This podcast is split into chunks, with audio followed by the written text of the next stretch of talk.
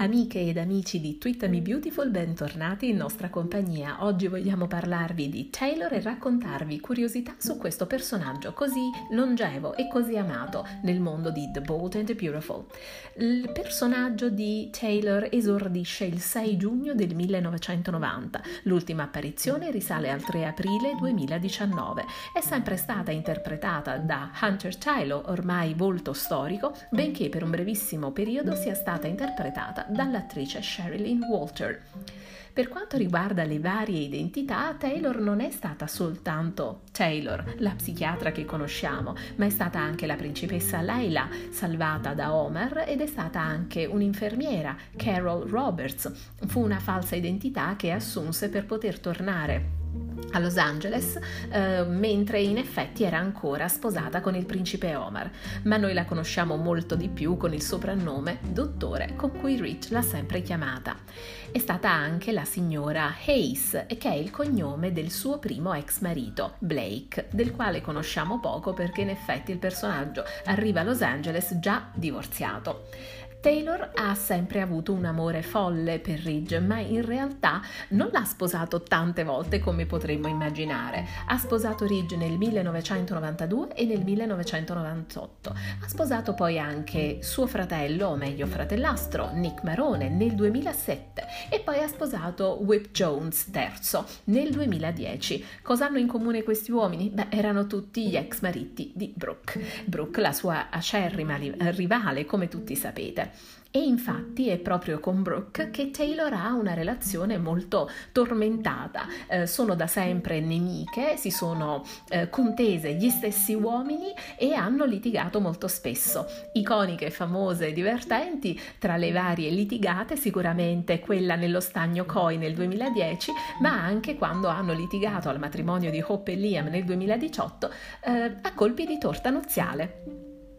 Per quanto riguarda i figli, Taylor ha avuto Thomas e poi le gemelle Phoebe e Steffy, ma il suo panorama amoroso non ha avuto soltanto Ridge, Nick e Whip come interessi principali, perché ha avuto anche altre relazioni, alcune anche abbastanza brevi. Taylor infatti è stata con Stephen Storm Logan Jr., con Grant Chambers, con James Warwick, con Eric Forrester, con Thorne Forrester, con Hector Ramirez, con Stephen Logan Senior, con Rick Forrester, il figlio di Brooke, in pratica è stata la nuora di Brooke, e infine con Reese Buckingham, con cui ha avuto un breve flirt e noi sappiamo che l'uomo l'ha circuita e l'ha utilizzata perché aveva bisogno di denaro e sappiamo perché.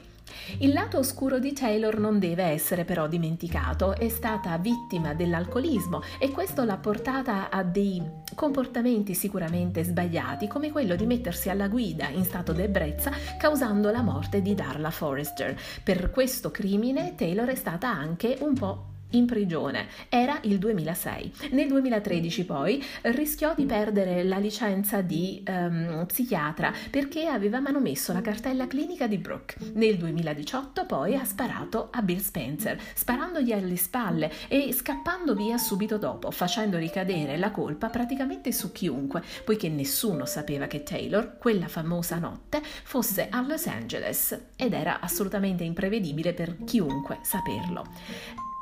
Taylor ha avuto anche alcuni problemi di malattie e di salute. Nel 1994 rischiò di congelare in uno chalet dopo un terremoto e sempre nel 1994 fu affetta da amnesia dopo essere stata rapinata nella città di Il Cairo.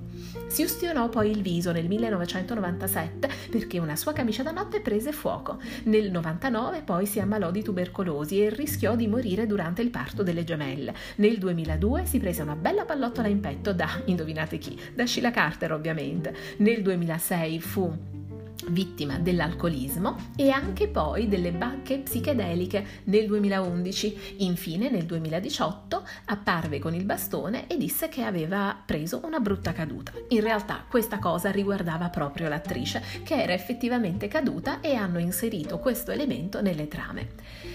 Ovviamente non manca anche il lato oscuro psicologico. Infatti dopo aver sparato a Bill, lei dice di seguire una serie di sedute con una psichiatra senza ben specificare di che cosa si tratti. Infine ad aprile del 2019 Taylor torna a Parigi perché ormai non la vediamo proprio più e resta in Europa, come spesso accade a quei personaggi che devono essere accantonati per un po'. Se avete altre curiosità e volete approfondire l'argomento, potete andare a visitare il nostro sito www.treatmebeautiful.it, perché ci sono molti più dettagli nei nostri articoli e troverete tutte le curiosità che riguardano Taylor o tutti gli altri vostri personaggi preferiti. Seguiteci sui nostri social, seguiteci con l'hashtag #TweetMeBeautiful e alla prossima!